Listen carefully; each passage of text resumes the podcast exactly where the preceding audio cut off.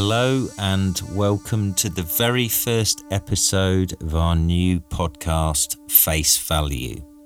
My name is Brock Elbank, and I'm a photographer who has had the pleasure of documenting over 500 subjects in the last decade for various series. People have said to me for some time that a podcast might be a good idea to elaborate on the people's posts that we did through Instagram. So, in conjunction with our newly formed the Brock Elbank Foundation, we are now starting a podcast, and our first speaker is the lovely Isabella Welch, who I shot for Scars back in 2019.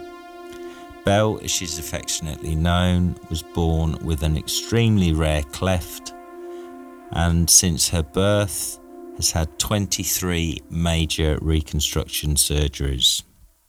So sit back, relax, and enjoy the next 90 minutes. Thank you for listening. Isabella Welch, welcome to my very first podcast. And I will apologise profusely to the listener, um, your mum, um, for the technical delay. We should have started this at um, 6 p.m. Uh, GMT time, and it's now 18:26. Good morning, you wonderful person. You, how are you? I'm doing great. oh no. Um, um, so basically, just to give um, people that are going to kindly listen to this um, quite a few people have suggested that I delve back into my quite extensive collection or archive of incredible human beings and discuss their journey through life. Um, Bel, as she's affectionately known, uh, visited me before COVID. Um, seems like about 55 years ago, doesn't it? Yes even though you're not even 30. But um, so we're going to just talk. Um, this is the very first episode, so I will apologise for my lack of professionalism now. Um, Bel, as well, has kindly agreed to be my first victim. we haven't even got a name for the podcast. Um, so this is going to be in conjunction with the Brock Elbank Foundation that we've recently set up. So, um, good morning, Bel, and first of all, thank you so much for for for doing this. Oh, thank you. It is literally an honor. okay, well, so um, Bel, can you just give the the people that are going to be listening to this a quick introduction as to your journey and how we met, please. Yeah, okay. So I was born with a really rare facial cleft where my lip was attached to my eye, and I've had 23 reconstructive surgeries. Um, basically, like every six to nine months, I've had surgery growing up. And um, we met through my sister, who as my AirPod falls out. Um, it's okay. So I've got um, these cans on. I know those look so nice. Uh, but we met through my sister who had been following Brock for years, um, and had always kind of thought or had hoped that you would do a scar series, and when you did, she reached out to you, and afterwards was like, I reached out to this guy, like I think you should like be a part of his photo series. I don't know. And I was like, okay, like spring it on me a little bit, please. Um, didn't really think this was a journey I was going to go on, but it's been just incredible. I mean, meeting you and it's kind of. Well, I wouldn't say meeting me was incredible. I think. Um, I think it's I think, one of the highlights I, of my life. Oh, well, that's very kind. I think um, to interrupt, which I'll be doing generally throughout the entire podcast because it's my trademark. Um, I mean, I'm not just saying this. There is a reason why Bel is um, my first victim, as it were, because when her and her sister came over in 2019, um, I mean, we ended up going out for lunch the following day with my two daughters, Olive and Elkie, who were very different to how they are now. Um, and you really, you know, made a mark with those two. You both did, both you and your sister. Um, and it was quite an incredible couple of days it, for me. You know, it wasn't just about taking pictures. It was it was very very special.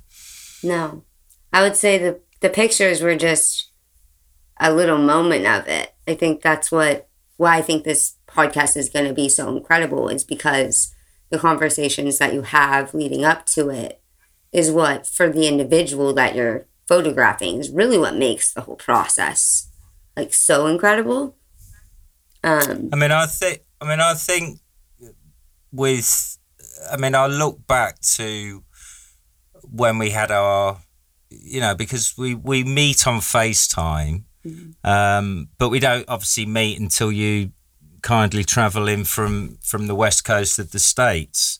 Um, but I remember sitting in my kitchen. Um, pair of us almost in tears, weren't we? Really, yeah. and um, you know, I think even then you sort of thinking this this needs to be shared. I don't think um, a few words on a post on Instagram is really enough. So, um, what I what I'll sort of go back to now because I think it's so important for um, other people that may hear this or see the images, um, if they can relate to your your journey, your experiences, and your challenges, then then that's the whole point. Really, it's not about me waffling on. So, um, going back, I mean, I mean, obviously, your mother and I, I, who I still haven't met properly, we've had quite a few emails.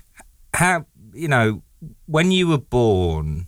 What was the initial? I know you've told this story a million times, but how yeah. how was it for them, and how were those sort of early operations and so?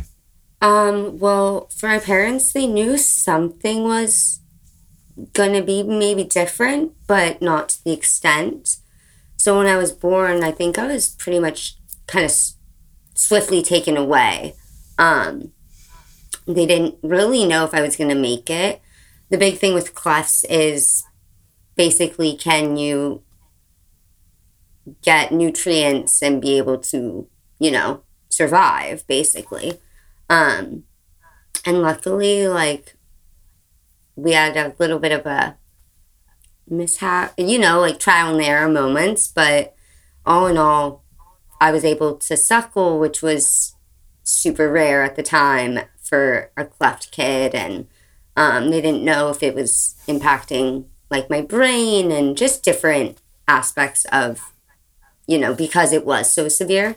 Um, but the first few surgeries, I mean, I'm probably not the best at because I obviously don't remember too much, but they were pretty extensive. I mean, yeah, they were there's definitely been i think maybe even later on in my surgery journey were more experimental and high risk in certain ways um so and and and for sort of people that aren't um obviously medically aware of your specific cleft i mean what's what is its uh There'll probably be some sort of tongue twister medical name for it.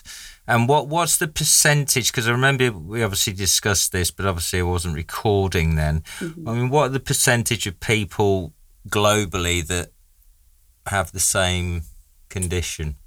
Mm, so with my cleft, I mean, clefts are pretty common. Just the type that I have is really rare.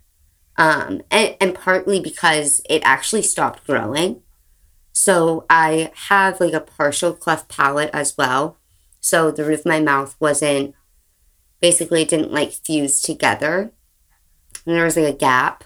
So I've had the full roof of my mouth reconstructed, and I mean, my whole face re- has been reconstructed, but um, my mouth, my mouth for sure. um, and it's technically considered a Tessier 4 5 is the classification, which just means it goes unilaterally unilaterally from my lip to my eye. Um, and I was born without a lower eye orbit, which keeps your eye in place. So for me, my eye was really, really low down on my face and it wouldn't close. So going back to as a young child, part of it was my mom and dad had to basically wake up like every two hours to put drops in my eyes to like keep it lubricated. Wow. Yeah. Um, wow. Which is just funny now because my I don't have a tear duct anymore because they had to um, remove it for a surgery. So now my eye is constantly tearing.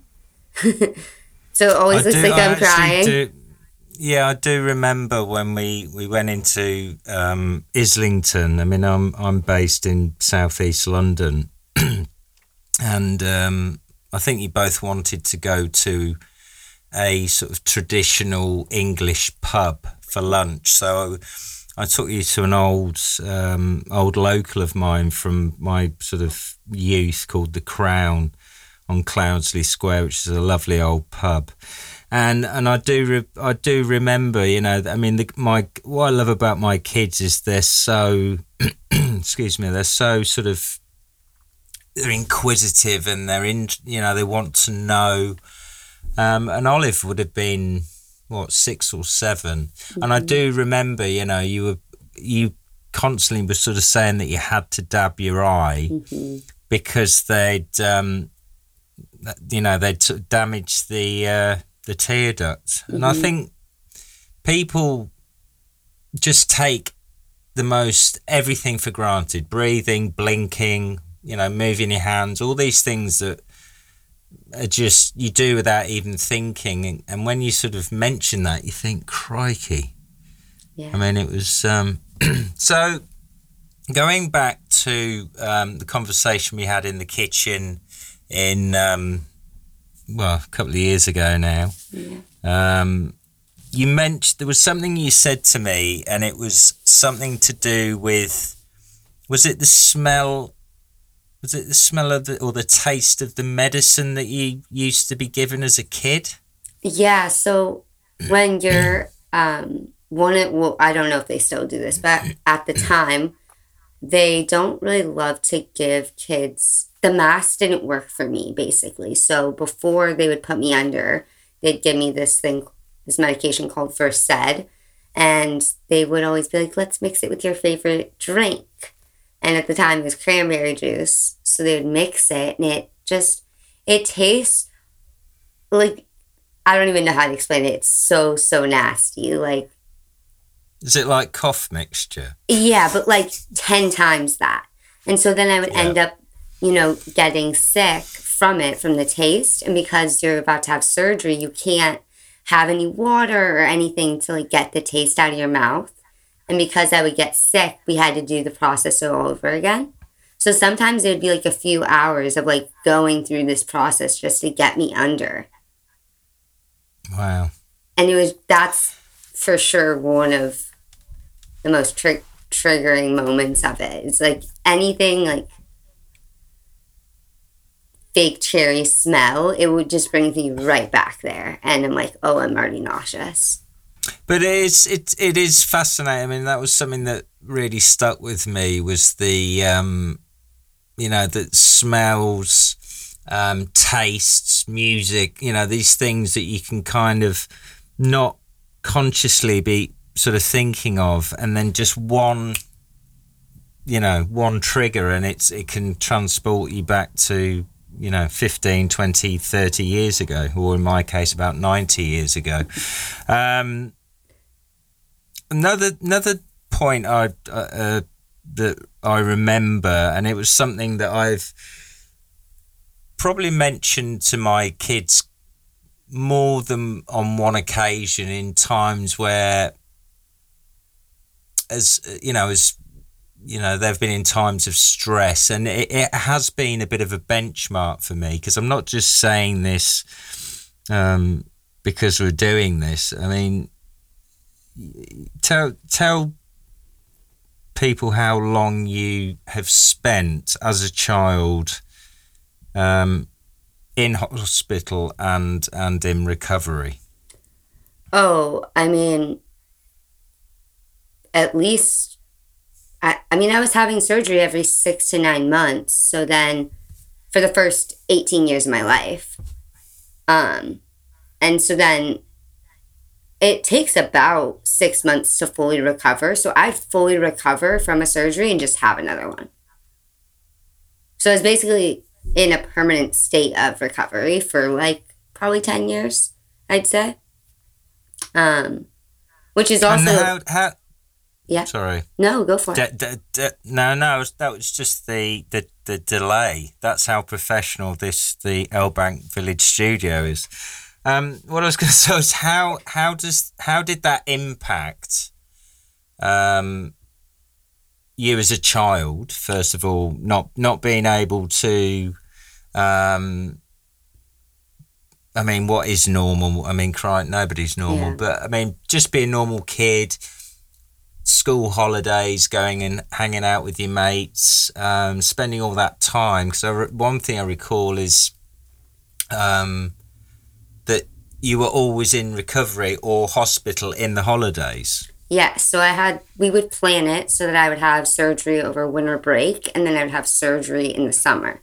So like summers for me are just like surgery, pretty much. Um, I would get maybe like a few weeks before we would like try and so that I could get a little bit of a break. Um, because yeah, I mean that's that's an intense journey to be on when then you're just going back to school. It's like you don't really you're not really feeling like you're living a life. Or like you're giving up this like portion of your life. And how it was always phrased to me was, you know, these surgeries are gonna happen. We're gonna get to a point where they're not gonna happen anymore. And then you're going to have the rest of your life and you're going to be able to live and just be. Um, and so that definitely, I like held on to that for sure. It was like, on the other side of it, it's like, how do I say this? It was like when dealing with pain and that aspect, it, you're in such extreme pain but at the same time, you know it's going to end. Like, you have about what a six week, six to ten week recovery where it's really, really intense, and then it's you're just managing after that, and you know it's not as bad. Um, but I think for me at the time, having that in my mind to be like, okay, this is gonna end, allowed me to persevere through it for sure. Um, it yeah. made a big it it made it easier or do you, digestible. Do you do you think that um, I mean hindsight is a you know it's a, a wonderful tool, isn't it, for yeah. everybody? Um, but looking back to say when you were eight or 10 mm-hmm. um, when you know kids, it, it everything's still magical, um, innocent. You know, there's the world is this you know exciting place. Um, there must have been a reality. Uh, I mean, you must have had to have pretty much grown up quite quickly, just with the honesty from the the you know from the surgeons and the the medical staff that you were sort of constantly in sort of contact with. Yeah. I mean, do you do you sort of feel that the um, your childhood was taken away from? I mean, I'm not trying to say sound no, dramatic, yeah. but do, do, you? I, I mean, how, how, how, mm, no, I don't. I think, yeah, it's not the easiest thing to go through, and I wouldn't wish it on anyone. But at the same time, I'm really fortunate. I grew up right outside of San Francisco, and at the time, San Francisco was like a hub for craniofacial reconstruction. And I had access to all these incredible surgeons doing groundbreaking work. So at the same time, I just realized how fortunate I was to just even be born in a place that I could access that because there's so many people mm. that are born with these sort of differences that don't have access. And, you know, like, of course, there's been times that I just wish I could be normal or this could all go away. But ultimately, I think it is such a, like, point, like, pivotal point in my life where, like, I realized it created this opportunity for connection with random strangers all the time. And I got to decide how that played out. Um, like, you know, like you can either shy away from things and close yourself off to the world, or you can, I, for me at least, I was like four. I like I can remember being like four, and I'd hear some kid making a comment to their parent, in a grocery store and I would just walk right up and be like, Hi, I'm Bella and I was born with a rare facial and just like kind of start talking. And a a big part of that was like I never wanted anyone to think that you couldn't be born like this. I heard a lot of parents being like she was probably in an accident. And that for me just like felt so wrong because I was like, no, this is just me. Nothing happened to me. This is me. Um, and so I just wanted like to create some like understanding because I realized like the reason why people react negatively or whatever is because they're they don't feel comfortable or they're experiencing something new and since they don't understand it they place judgment onto it. So, uh, yeah, I mean, I, I to jump in there. I mean, I think that's an extremely valid point. I mean, one thing that I've learned, and I every every series of images that I take, the pro, uh, and I say this ev- every time, is the process is always the same.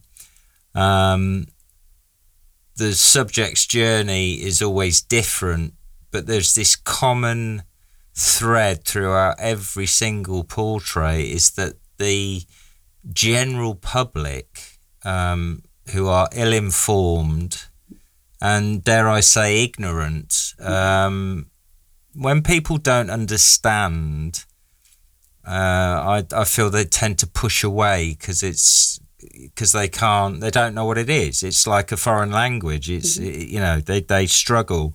And obviously there is large amounts of, of ignorance um, in people and that's another reason why I, I like doing the work that I do um, but I think it I mean the fact at the age of four going up to a little boy to just communicate with him and mm. explain I mean that that must have I mean, how do you at such a young age? I mean, is it just confidence? Is it is it naivety? I mean, how do you?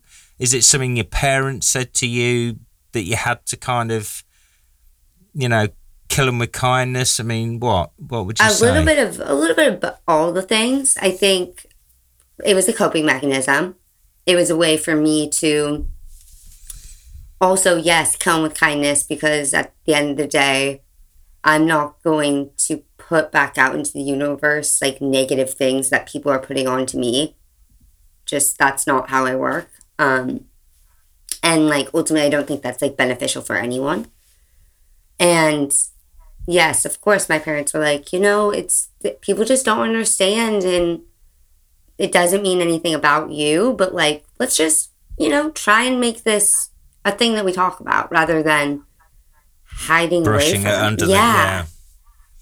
I mean, one thing that I've um, learned from you know certain cultures and family backgrounds, and you know, it's it, is that some people or parents of of children that have been uh, born with whatever condition um, weren't able to kind of compute it, and they did as much as they could to kind of hide it away instead of um, embracing it head on and and and um, and just getting rolling up their sleeves and getting on with it. I mean, it obviously it's a feather in your parents' caps. I mean, maybe you could sort of tell us a little bit about mum and dad.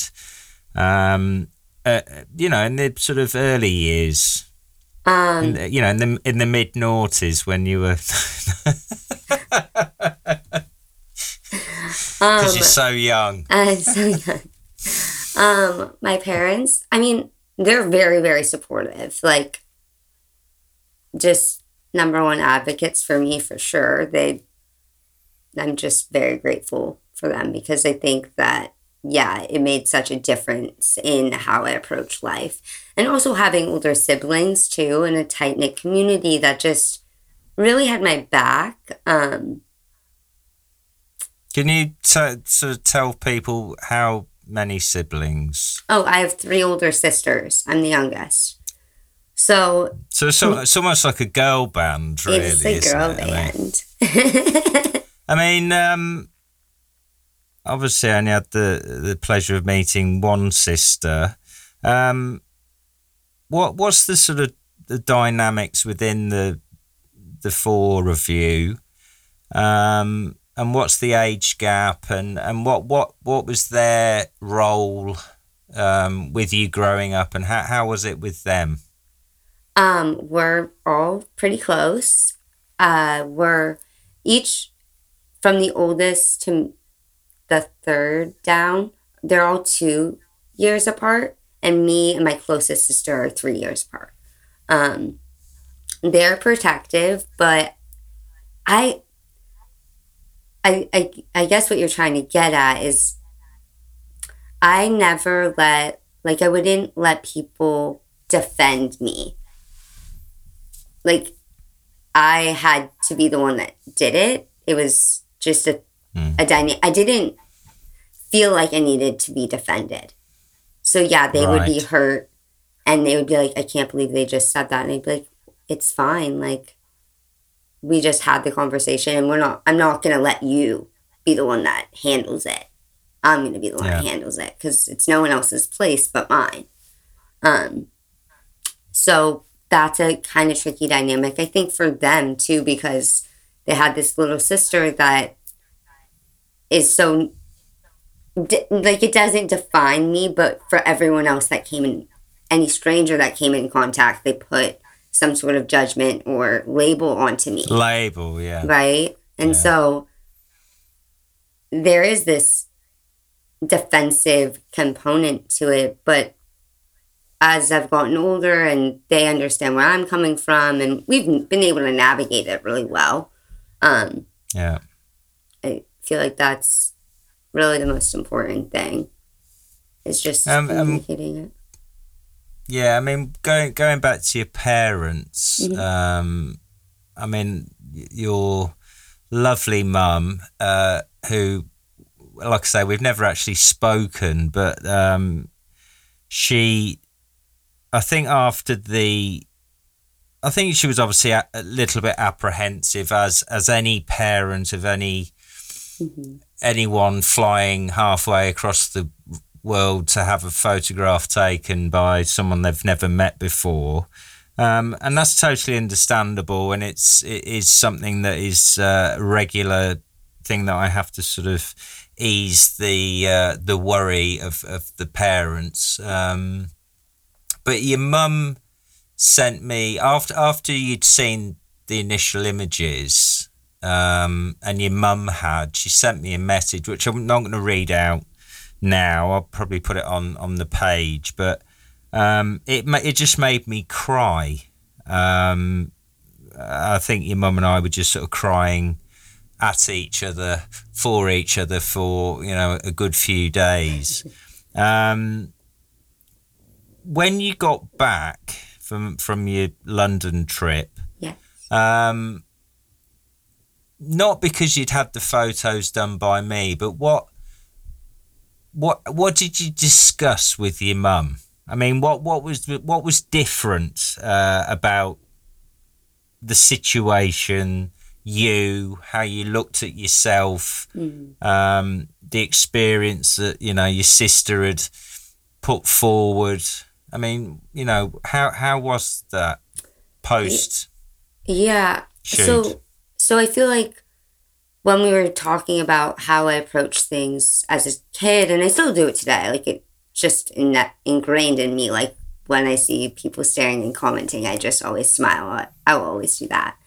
But again, that was like a way for me to protect myself and not be vulnerable in certain aspects, like Mm. Putting on a shield, because then I would end up going home and like breaking down you know by and being so hurt by it actually which is very ironic but i don't even know if i told you this but the day that you had posted my first photo in, in the series i was actually in portugal at the time and um i i mean the feedback that i got from everyone was just so incredible. And i was in a cab. My sister wasn't with me. And the cab driver goes i almost didn't let you in my cab. Like one side of your face is really beautiful and the other side is really scary and ugly. What? Yeah. And i was like was that? Do you oh. think that was lost in translation? nope it was not like he spoke very Jesus. yeah and so i mean i It's think like having the rug pulled from under your feet, sort of thing. Right. And I think ultimately what this has propelled me to do is to just reach this on a bigger platform. Like I do this on my day to day life. I've been doing it my whole life. But this idea of actually making real change with change in how the world is seeing differences and disability or different looking people, I guess, um, uniqueness is just needs to shift. And it allowed me just to break down those barriers within myself and like really go into the depths of what the experience was rather than just like putting on this facade and smiling and just bearing it.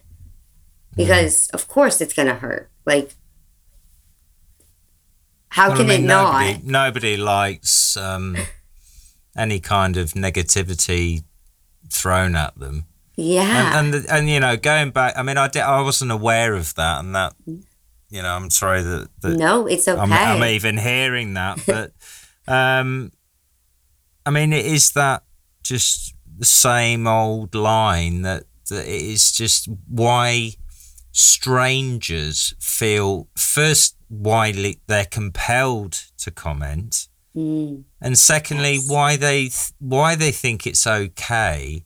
And Mhm. and you know to go back to my vitiligo series, there was a guy the guy that I photographed his name I won't mention um, yet because I'd like to get him on the show if I can. The show. yes Um, the show, with- the show with no name. We should call it that.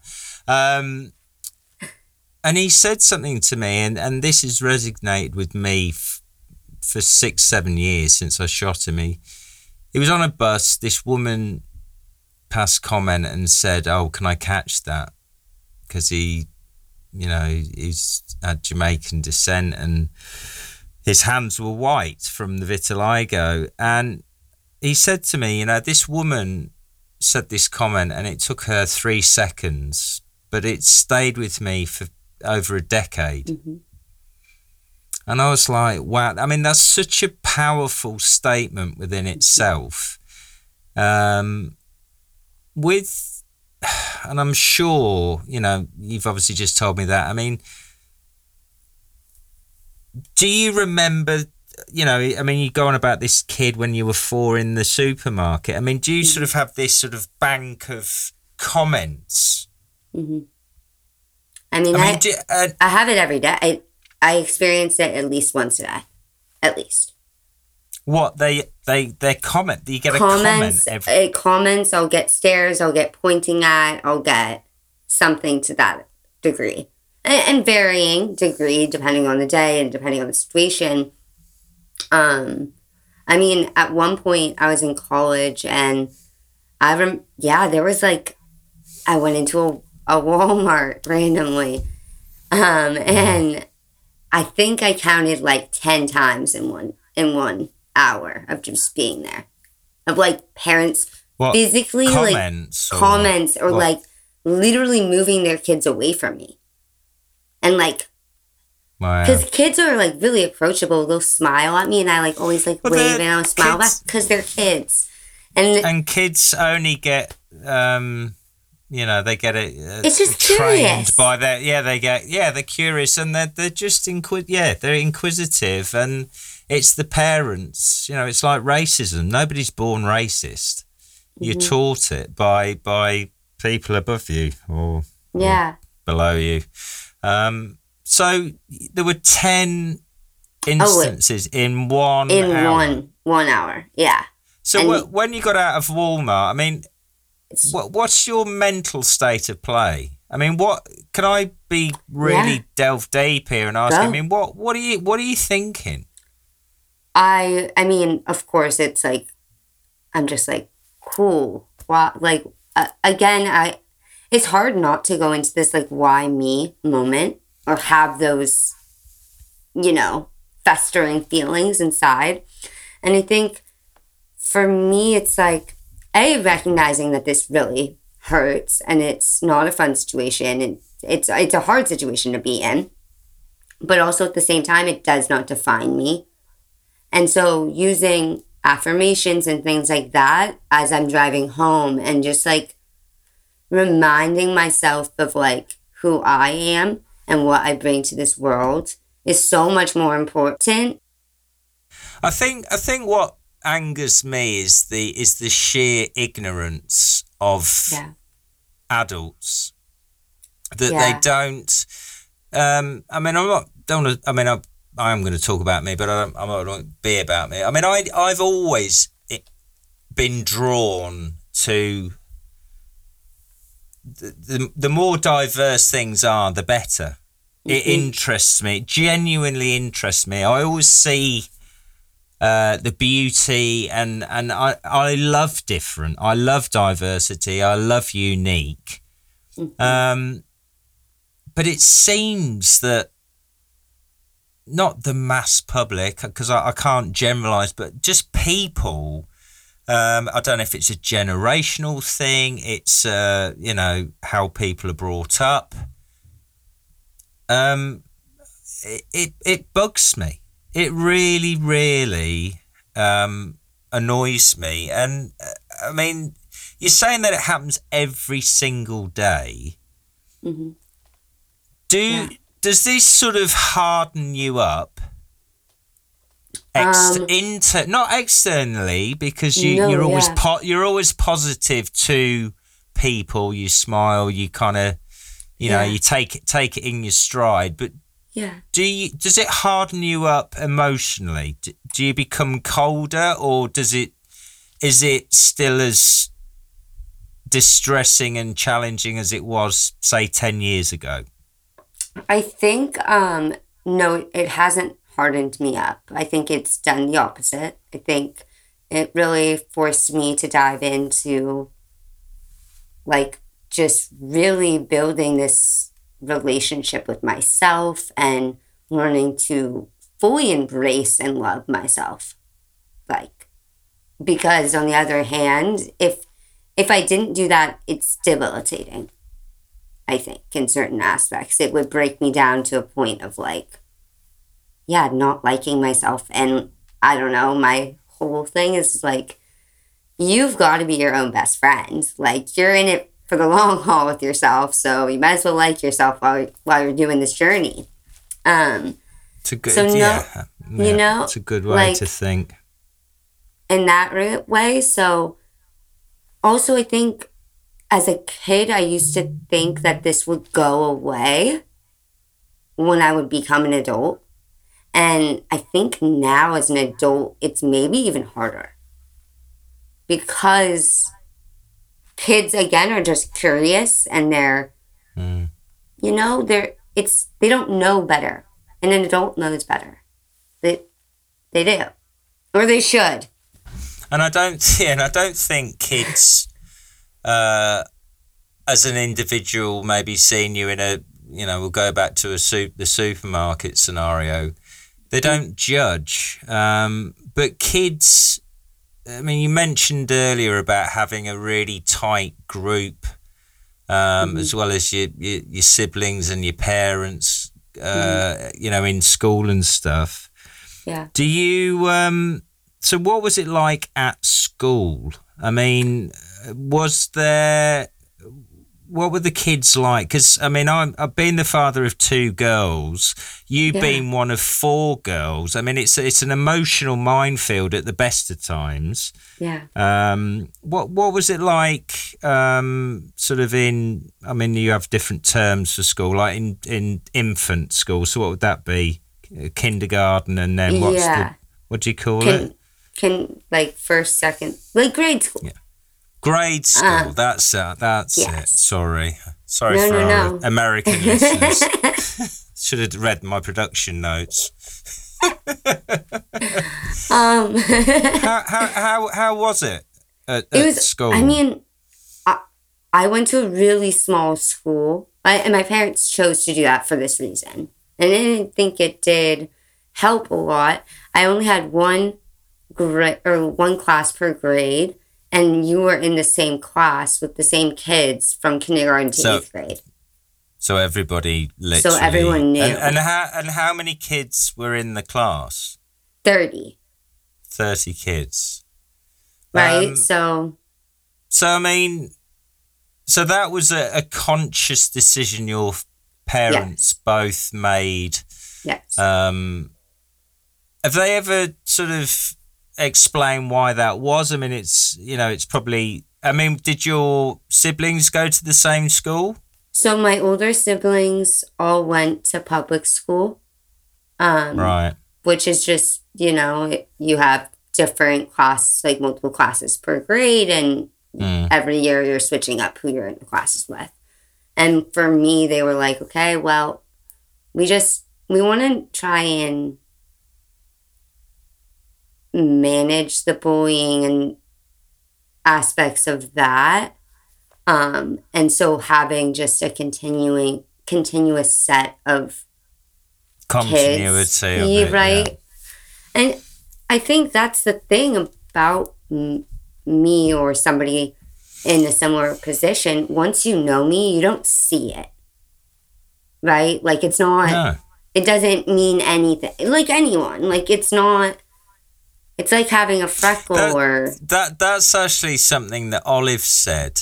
Um, I mean, I mean, Olive's my my ten year old, and and she's a right little firecracker and very very profound and wise beyond her years, which she obviously doesn't get from my side of the family. But um, that was that that word for word was pretty much something she said to me um, recently because uh, you know the girls and I and I and I don't say privileged lightly. I mean they are extremely lucky to meet um, a lot of the people I get to document, and I think in a world where you know it's it's awful times. I mean, you know, you sort of think, what? Why did I bring these children into the world with what is going on currently? But I think if they can spend a few hours with with people that might inspire them as obviously women as well it, it's it's it's amazing education for them and she mm-hmm. did say she that she said that word for word she said initially daddy when you know your subjects come in you sort of you, you, you have to observe them and absorb it and and I don't think she would have used the word digest um, but then you don't notice it daddy mm. and and I, I think that's amazing You know, and I love that about that. Um, And I, yeah, I think that's exactly why. Be, and I know it every time I, I start that conversation, I explain things. There is an immediate shift in energy and and dynamics that go on, and I've recognized that since I was a little kid. So I was like, if I can just explain things, and I know I shouldn't have to. Now I understand that, not everyone's going to take that course, but I think it eliminated a lot of those uncomfortable moments in certain aspects. Um, I mean, for you, sort of moving forward, I mean, we're far from coming to the end of this. Um, I mean, I mean, if we sort of explain um, when when you came for your shoot, you you were covered in bruises, yes. um, which obviously um, I, I I I I mean you did say you were clumsy, but um, can you can you explain just to sort of add another layer to everything what that is Mhm. and how that impacts everything else, please? Yeah.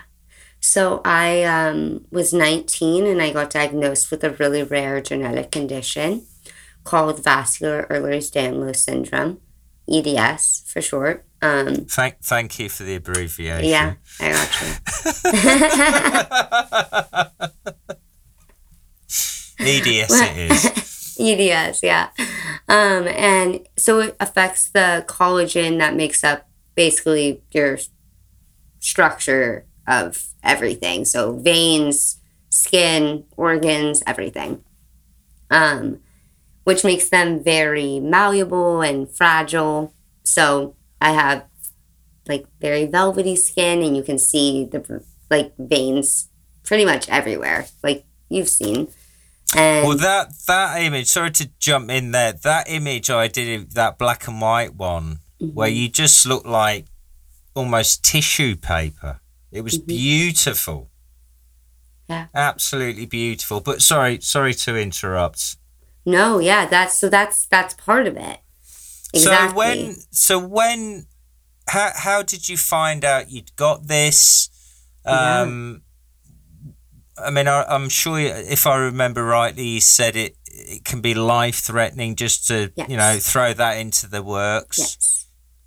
So um, can you So yeah, I was diagnosed with a pseudoaneurysm in a dissection of my carotid when I was 19, and it evolved into this diagnosis. Actually, about like three months ago, I almost kind of died. Or it was just on the breaking point. we'll, we'll um, get on to that in a Yeah. moment. but so it We'll save that for part three. It is. It's so it's basically it creates really fragile vascular system that for me results in like a lot of dissections and aneurysms.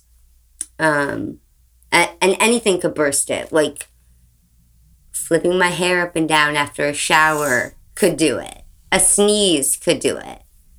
So it just put this idea of you do not have time and time of like is of the essence and actually it's a good point but when i was younger i used to just think okay i'm going to push through i'm going to give up these aspects of my childhood knowing that i'm going to be an adult and i'm going to have the rest of my life.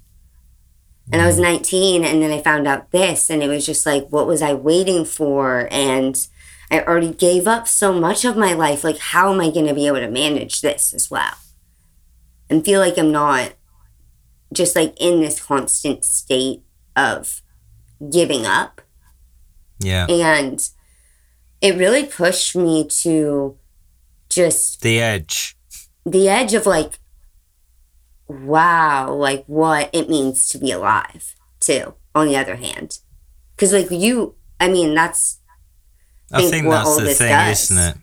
Yeah. right? It kind of thing if you know, it's like live live each day like it's your last. I mean, most of us don't. Um, right. Ha- what I mean, you're sort of saying obviously the the emotional impact of finding out this massive hurdle to go through. Yeah. Um, how was it for your mum and dad, and and you sit finding this out that you know you just you just get you know coming out your teen years, and then there's this massive. I think we're all still like processing it um, in certain ways. I think it every time something happens, it's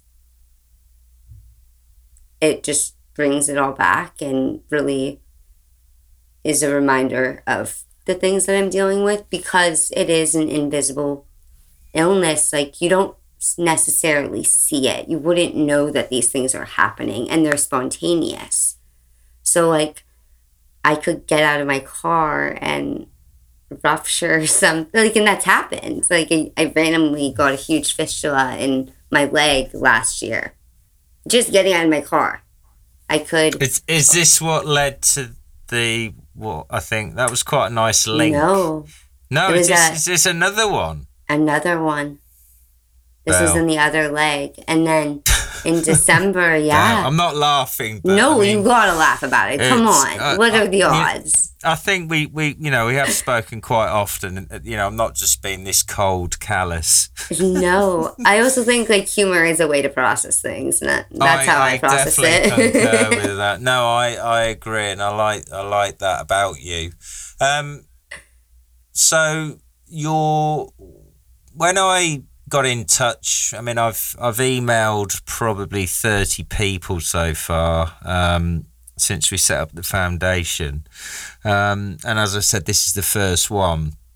And when Bel kindly agreed to do this, um, I literally was like, "Well, um, how have you been?" And you just sort of flippantly said, "Oh, yeah, I nearly died and nearly lost my leg."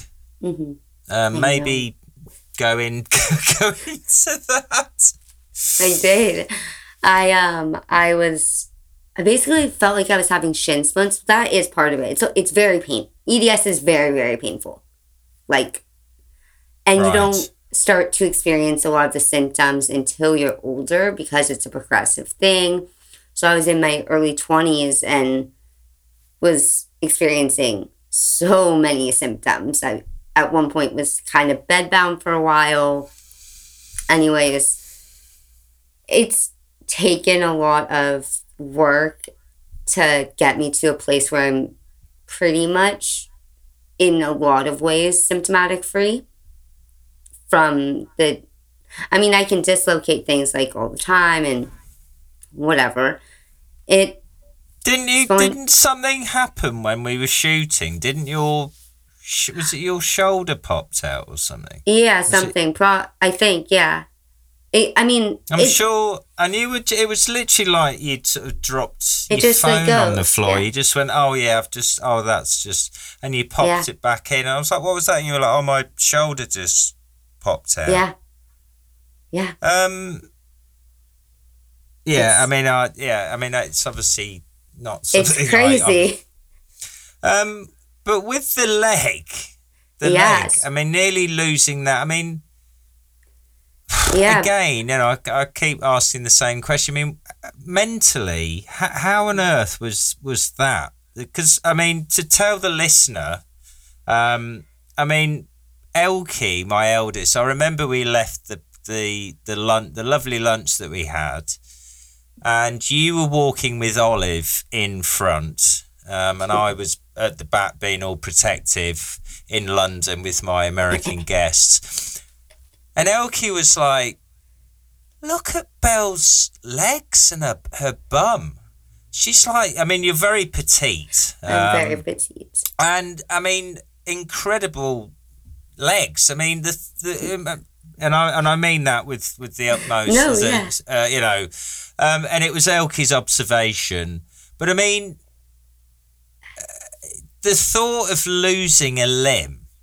I mean, and this is this is a question of of I want to put to you is, Mhm. you know, you you you- you you're born, you don't remember, you won't remember your the initial surgeries, and it's something that you've you've lived with from day one. It's something mm-hmm. that you you don't know any different. Mm-hmm. Um, was the news of of the potential, uh, you know, having your leg amputated? That must have been a completely different level because it's something that is functional. There's nothing wrong with it, and then it's like, oh, the, your leg's going to have to come off. Yeah. What, what? How do you process that? I mean, I that must have been pretty dark. It it can be for sure. I think I'm actually very grateful because I think this time around I probably handled it the best that I've handled any of these experiences so far. Where, I mean, yeah, it was super spontaneous. I kind of felt like I was having shin splints. Like, ended up in the ER, and then immediately was admitted because the aneurysm in my leg was 16 centimeters in diameter. And wow. With the syndrome that I have, you can't do the surgeries the way that you normally would because the because of the risk. You would yeah, because you're going to go through your femoral artery and use a catheter and just doing that alone would mm rupture everything and would probably lose more and probably kill me. But if we didn't do the surgery, it would kill me. Um, so, so you're so you're going under, mm-hmm. um, and you really th- this could be it. Is that what what mm-hmm. you? It it yeah, might not just be a case of um, uh, I'm gonna. let. would it be a whole leg? Was it gonna be half half your leg? I mean, they didn't know. They, they didn't, know until they. They didn't really know. Yeah. So you're literally going into surgery, and you're thinking this this might be it. Yeah. What's what on earth? I mean, what on earth is going through your head? Um. I mean, are you paranoid? Are you stressed? Are you? I mean I think at that point I'd fully surrendered. And I was like, what is going to happen is going to happen. And at the end of the day, I'm going to be, if I, let's say I do lose a limb, I'm, I'm alive. So mm. that's the most important part. And whatever is thrown my way, I'm to have to handle it. I'm, I will be able to because I'm to have to. And yeah. just preparing myself for like, okay, like, again, you can handle it. You can. And I mean, I, am still dealing with complications from it, but ultimately, what it really gave me was just like, holy crap, I'm so grateful to be alive. Yeah. You know, and really taking time so when, to like experience when, life. So when you came out of uh, surgery and, and sort of woke up from this sort of, um, you know, the groggy state of surgery, I mean, mm-hmm. and you you realize that you've still got your leg. Oh, I definitely realized because I was in so much pain. Um, oh, really? Oh, yeah. So basically, how his phrase was like, well, once you do the surgery, if it's successful, um, you'll be fine. Like you'll be up and walking in a day. And it was like true? Ten, no, it was like ten days later. I was still in the hospital, and like we couldn't get the pain under control. Basically, like I couldn't walk for. I'm still having. I was in bed like all last week because of it, and it will. I mean, it basically is causing permanent nerve damage now, um, which is unfortunate, but navigating Underst- that. Understatement. Yeah. Yeah. Um. So, I mean, I'm, I'm, I mean, obviously, I'm hearing a lot of this for the first time. So, I'm, mm-hmm. I'm actually sort of processing all of what you're saying to me now, which is, um, you know, uh, so mo- moving forward, mm-hmm. um, what have they said about? The, I mean, have you got scars on the leg? No, they did it with a needle. So there wasn't any scarring or anything like that. The surgery. Is it like keyhole surg- surgery or something? Yeah, it's like with a, a little like catheter, like needle thing. So it was, really? it looked like, yeah, it was, normally it would be an easy surgery. It wouldn't be a big deal. Just with my condition, it's so high risk. Right. Um, and so. a- again, I've got to bring up mum. I mean, yeah. what, what, what's mum? I mean, how on earth is, that, is everybody else coping? I mean, I'm gonna have to have a lie down after this. Just, just yeah. you informing me, and I've, I've only known you for two and a half years. I mean, what? Uh, yeah. On a serious note, what is it like for mum? I think it's really hard. I think, and I, I've, I talked to them about this as well. Like, I don't know what it's like to be in their position, just as like they don't know what it's like to be in mine. Mm. Um, but I do recognize that it's got to, it's takes such a toll on the people that love me. And there was definitely a point in my life where I, I wanted to like isolate myself because I figured if I didn't, if I isolated myself enough, then I wouldn't hurt people when I died. Because wow. we didn't know when it was going to happen. And wow. I, this was like a, when I was first diagnosed and, you know, learning how to manage it within myself. Um, and so even like with dating or anything like that, I was like, oh, like I can't do that because I'm gonna hurt people. And like wow. that's the last thing I want to do. And I don't think that way anymore, and it's taken a lot of processing and work. But how do, how do you how do you how do you do it Bel. I mean, you should you should be doing a podcast. I mean, I'm, I feel like a charlatan sitting here. I mean, I was getting stressed trying to get the video to work. I mean, I'm, I'm typical male rubbish. I mean, but seriously, how how on earth do you just keep? I know you, you you've mentioned that you know you value life because you know you're getting out the car or this or that, but just all of what you've gone through the operations the recovery the pain how, how have you kept how do you keep going how do you have a smile on your face and i mean how do you regroup i think do you talk to mum your friends your sisters? I mean what, lots of the... therapy. Love therapy. Big fan. Yeah. Like recommend it to literally everyone. Um, yeah. just yes, having incredible friends and like even going back to not letting people in, like when I was a kid and I would have surgery, I wouldn't let my friends see me after surgery because I was so scared of because, how they would. Well, because, because it was like re- react. Like uh, there was points after surgery as a kid where I couldn't even brush my teeth in the bathroom because I couldn't look at myself in the mirror. So my mom would drape a towel over the sink in the kitchen so I couldn't see any reflection. Wow. You know?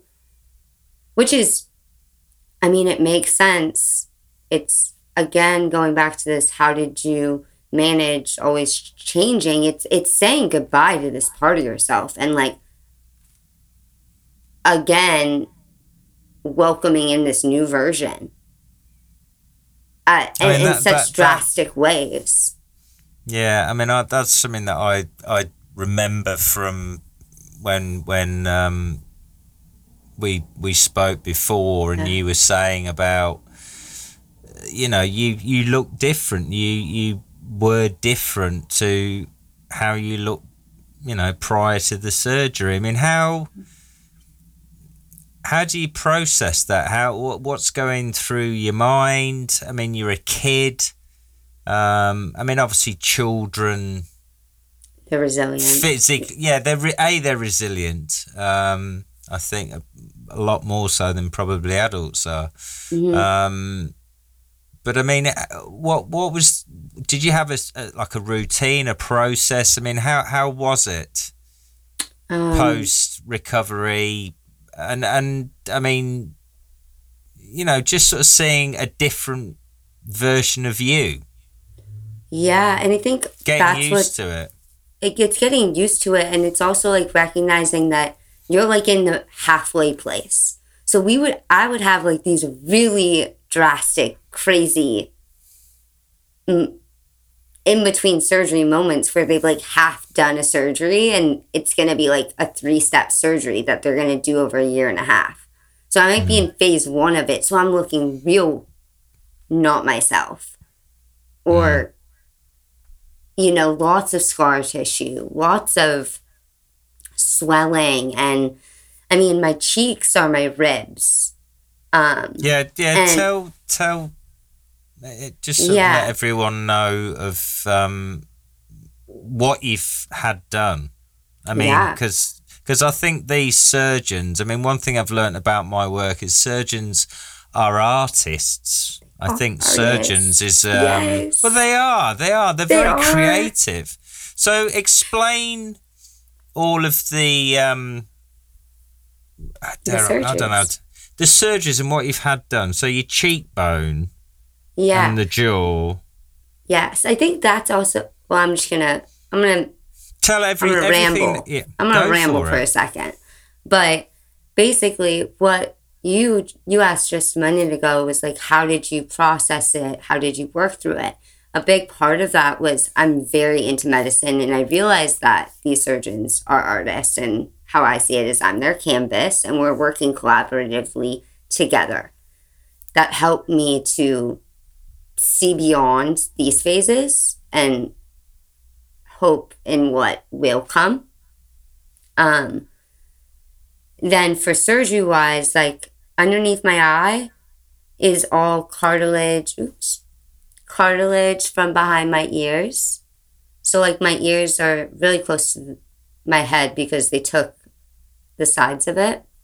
Hmm. Um, we've done an extraction thing where they basically like put two metal pieces in right here and broke the bone and then over like 72 hours they cranked it and it expanded the whole lower eye orbit um, in order to then help to create some sort of structure using cartilage and bone grafts to create a support structure so that we could move my eye up.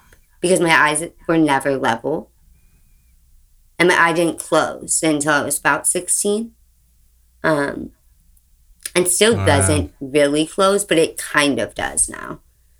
But like it really didn't close. Like i could close my eyes and you could put up a hand and i could tell you how many fingers you were holding up.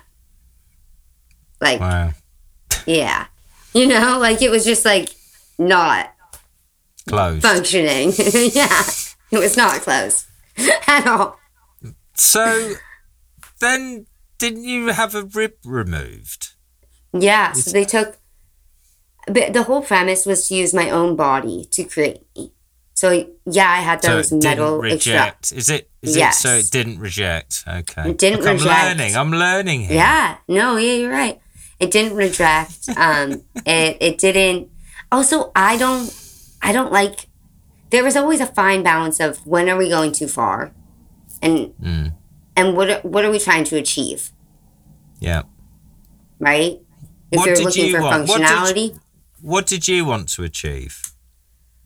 I think as a kid, it was kind of phrased like we're gonna make you symmetrical, which Right.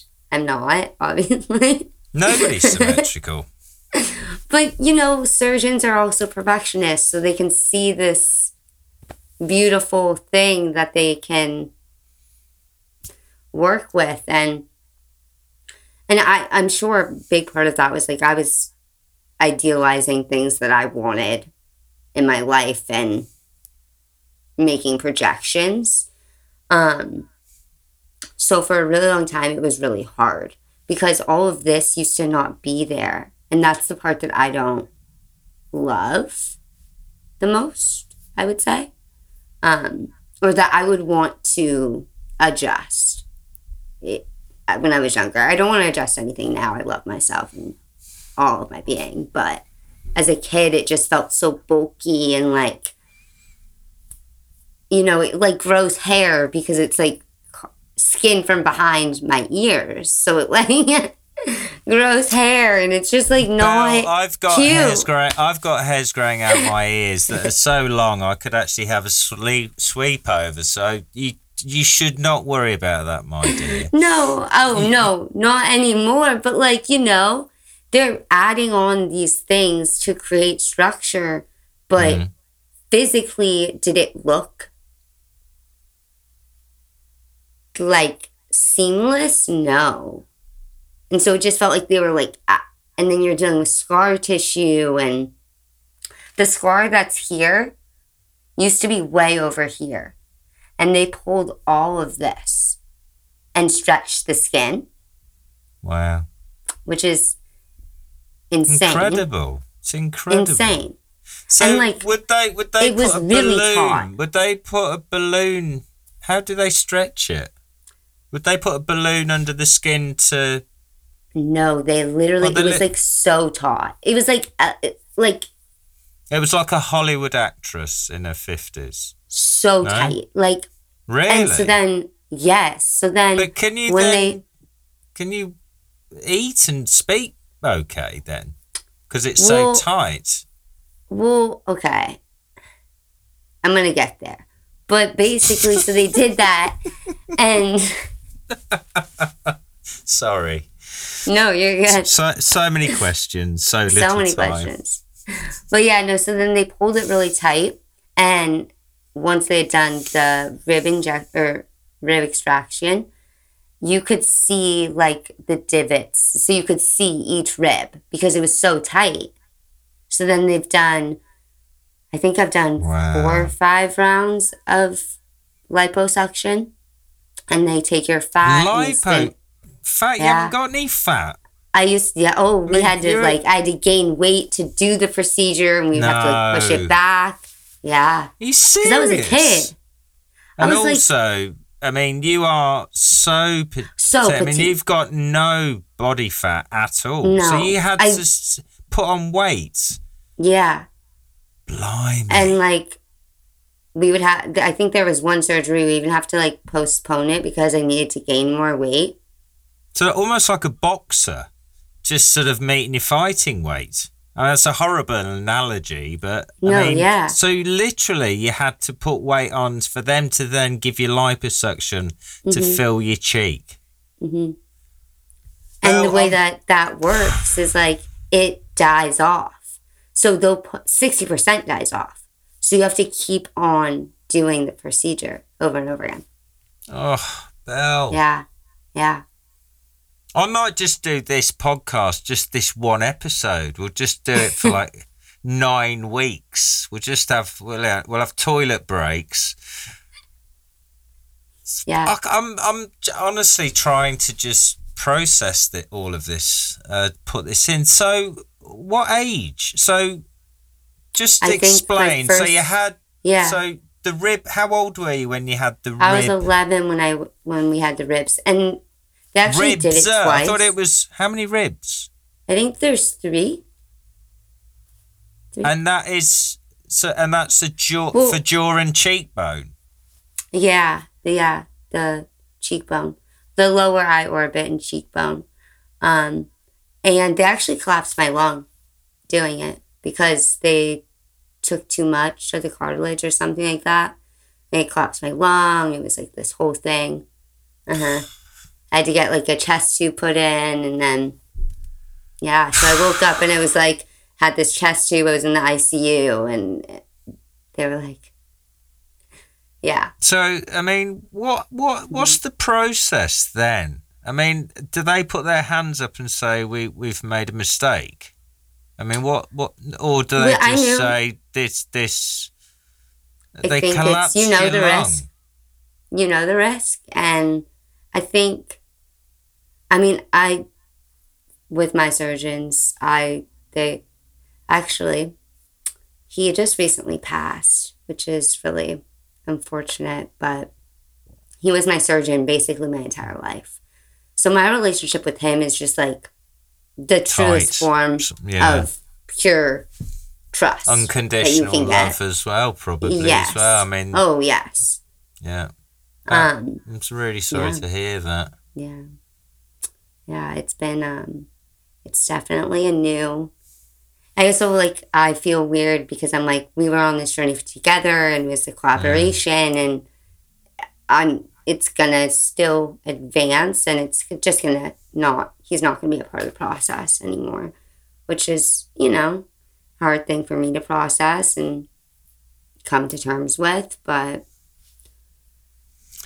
So yeah, I mean, I, I, I, I'm, I mean, Yeah. I'm trying to process what you're processing and telling me. I mean, it's, I mean, would you, you, you mentioned um, as a child that you, you know, you had this, you sort of envisaged where it would end up and and how you would look and and all of these things, and you said you got to a point where you just said, right, um, you know, the surgeons you know they just keep going and keep going and suggesting and trying and doing all these things what what was the point where you just said as you beautifully put you know i'm happy with who i am i love who i am i'm i'm done now I don't think I'm done necessarily. Though th- there's going to be things that are going to still need to happen, and I'm okay with that.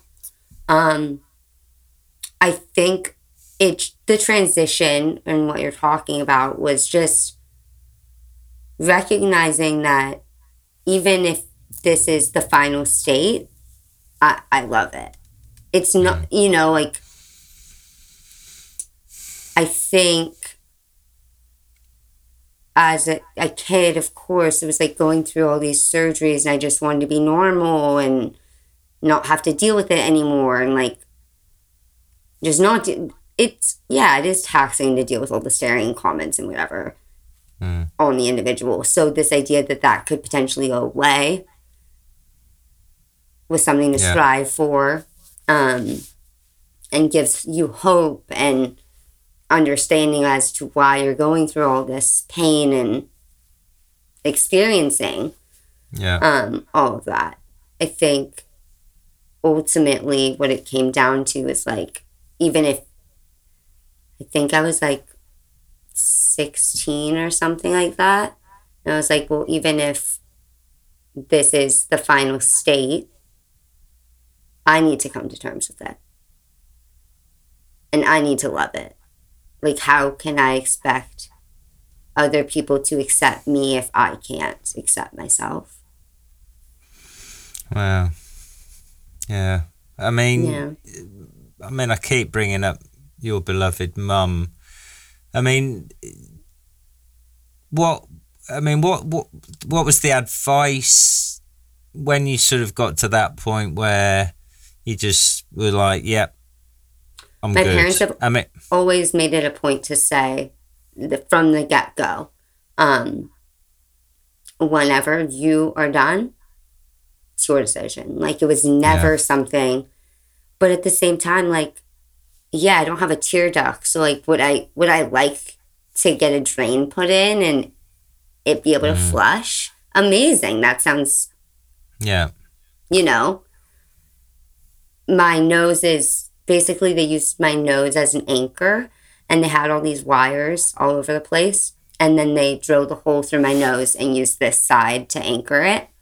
And over the years, because gravity is our, it was, is my biggest, um, like struggle because we would do these surgeries, make progressions, move my eye up, like create structure. And eight months later, gravity would just start taking place and everything would just drop back down.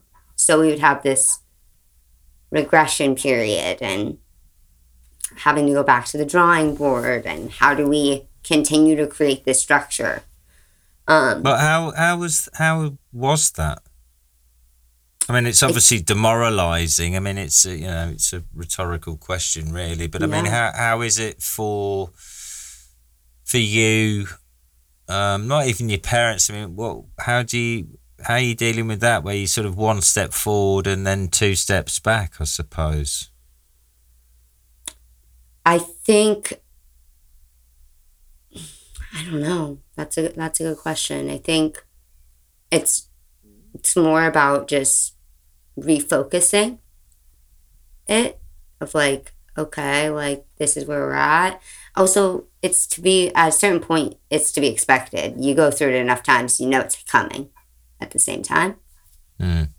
so you just learn to cope i think. Um, and I mean, obviously, we you know, there's a plethora of uh, you know, incredible medical Maestro thing, but I, I do recall um, when you were over the wire.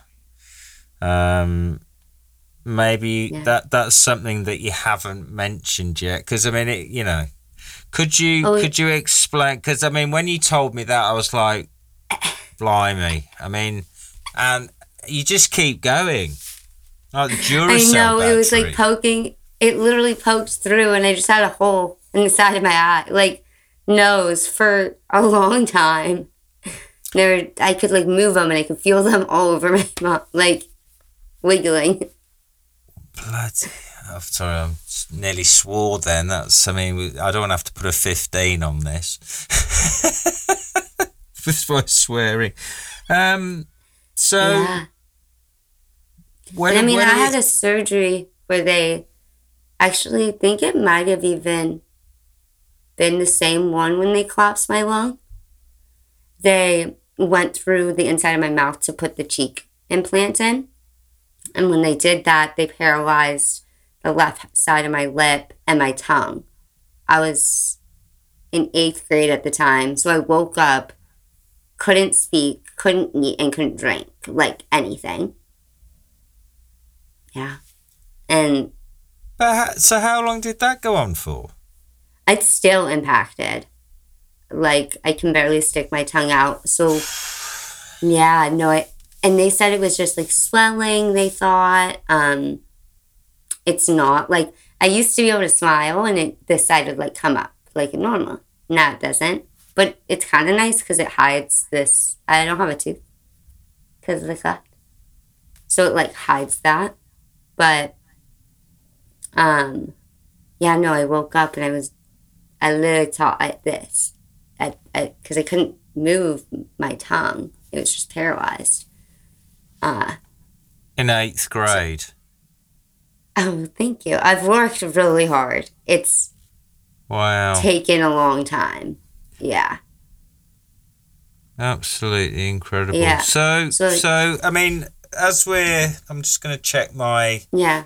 um as we sort of i mean we could we could literally talk We for, for days talk. we could Yeah. talk for days um if i mean it, before we go you when we spoke about you doing kindly doing this you mentioned about uh, a young child that it's, uh, you someone got in touch with you or you got in touch with them um, similar kind of journey. Can you sort of uh, divulge a little bit more on that? Because I just thought Yeah. that this is a, a nice It uh, sort of conclusion to our chat. Yeah, I think. I, I mean that. I think that's why being able to do that photo shoot with you was such a transition point in my life. Was realizing that I can contribute to making a change in somebody else's in a different way. Like as a kid, all I wanted was to meet somebody that looked like me or had similar experiences and I mean, it's a really rare thing that I have, so like that's not necessarily what I've experienced. Um, but with your platform and social media in general, um, a parent reached out to me from Turkey, and they have a four-year-old who has the same cleft as me, and I, I mean, I started bawling in the conversation that we're having because they were just like, and she like looks kind of like me, which for me, I was just like, wow, that's Amazing. something I've always wanted and, you know, How how did that yearned feel? for. How how how did that? I mean, what, what really going- incredible.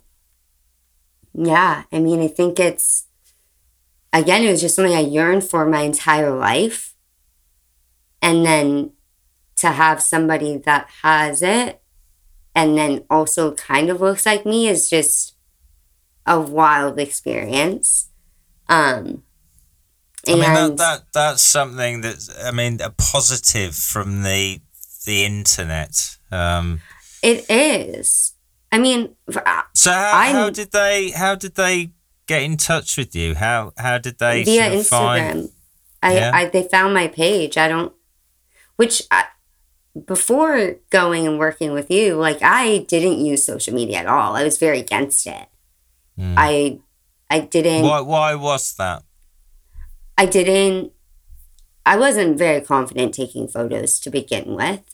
I was would compare myself to other people, and I was Yeah. like, well, I don't want anything that's gonna make me feel bad about myself. I don't want to engage in. Yeah. So I had to really change my relationship with social media in general Mm. after working with you. Like I, I deleted and anyone that, I deleted, unfollowed, muted anyone that I felt compared to. It has nothing to do about the other person that I felt, you know, like I'm comparing myself to, or that I don't feel um, inspired by or positive about. Mm. I think that in today's day with social media, especially being a female and everything, it, it's not easy. And there's so many, like it, it's also, it's a it's, a minefield. it's not real life It's- too, right? No, like, it's, I mean, it's an absolute minefield, and sort of, you know, add on to what you're saying. And, and I mean, my eldest is, um, I mean, she's 12 and a half now. Um, and she's, I mean, in some ways, she's very mature for her age, and in others, she's she's still a kid.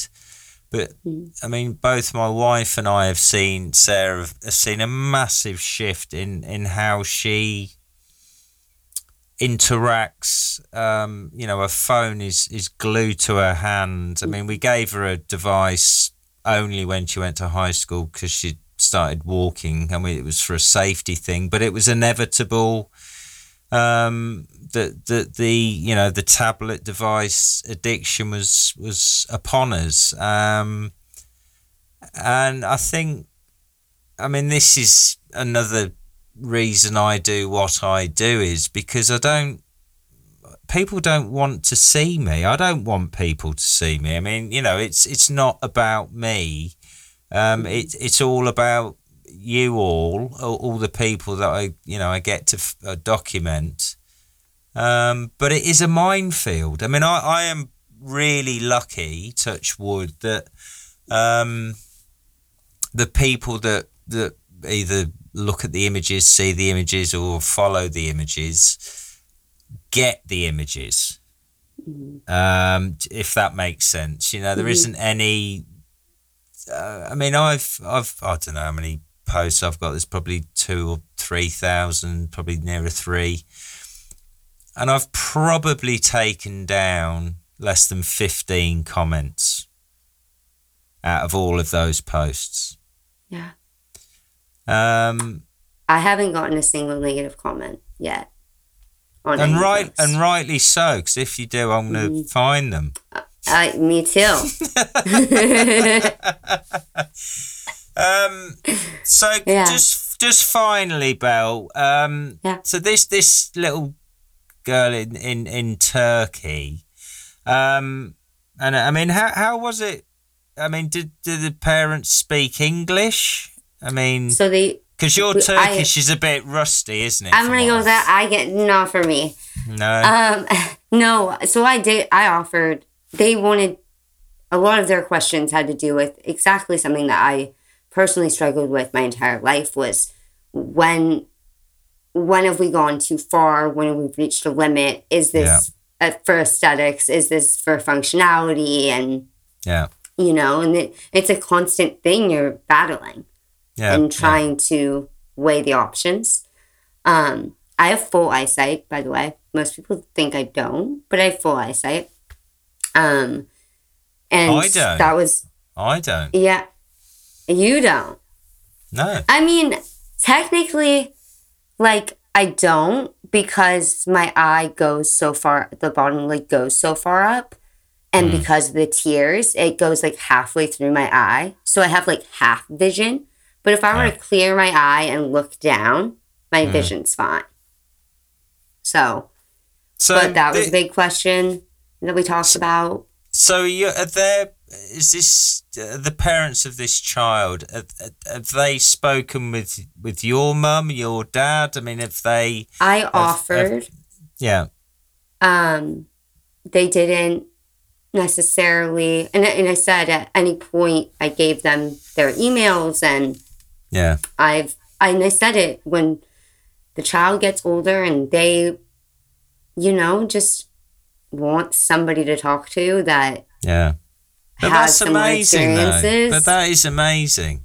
I mean, my, uh, I mean, on on this sort of subject, I mean, we're, I'm totally rolling over here. I mean, this is going to be like it's going to be like the Lord of the Rings. This it's going to be about 15 hours. but, um, well, I did a series back in or an exhibition in 2019, about six months before we met, called "How Do You See Me Now," which was for a, a skin birth condition um, called CMN. I'm not even going to attempt to do the the proper Latin medical name.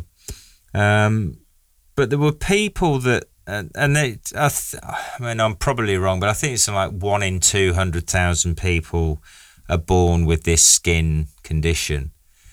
And there were people there in their 50s that came to the show and they'd never met another person with CMN. And it, it actually, I mean, call me an old softy, it just gives me goosebumps. Yeah. And it's got nothing to do with me because without people applying for any series or being commissioned for any series um, and and the foundation moving forward I don't I don't have any photographs so it, it is literally all about you lot but just being in a room with people with such a rare condition all together all sharing their experience was just unbelievable it was such a powerful thing so I mean for for this mum and dad, um, it, that must be an uh, incredible comfort and, and source of knowledge. Yeah. And I think that's ultimately what I've always understood was that there are going to be people in the future that are going to have something similar and like I can either be a positive influence and try and navigate that for myself to help other people Hmm.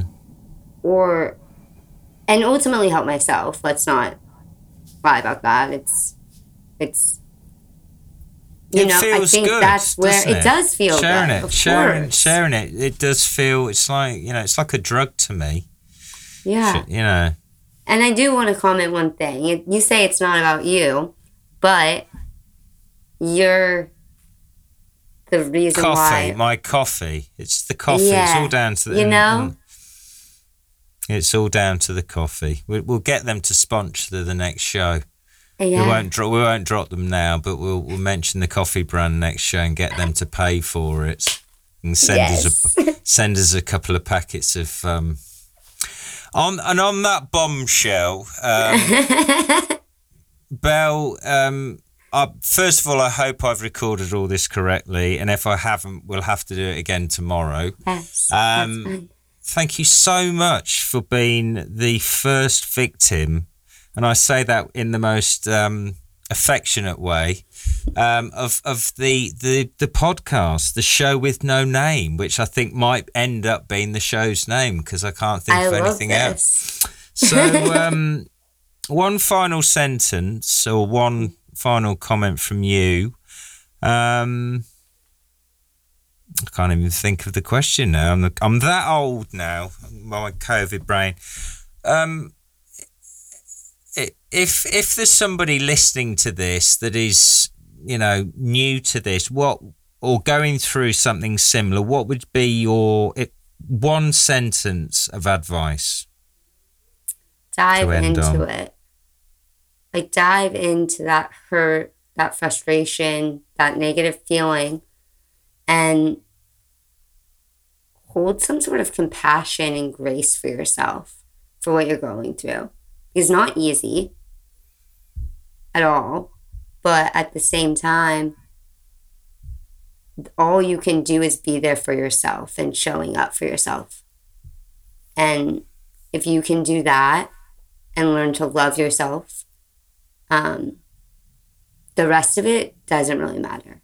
It falls away.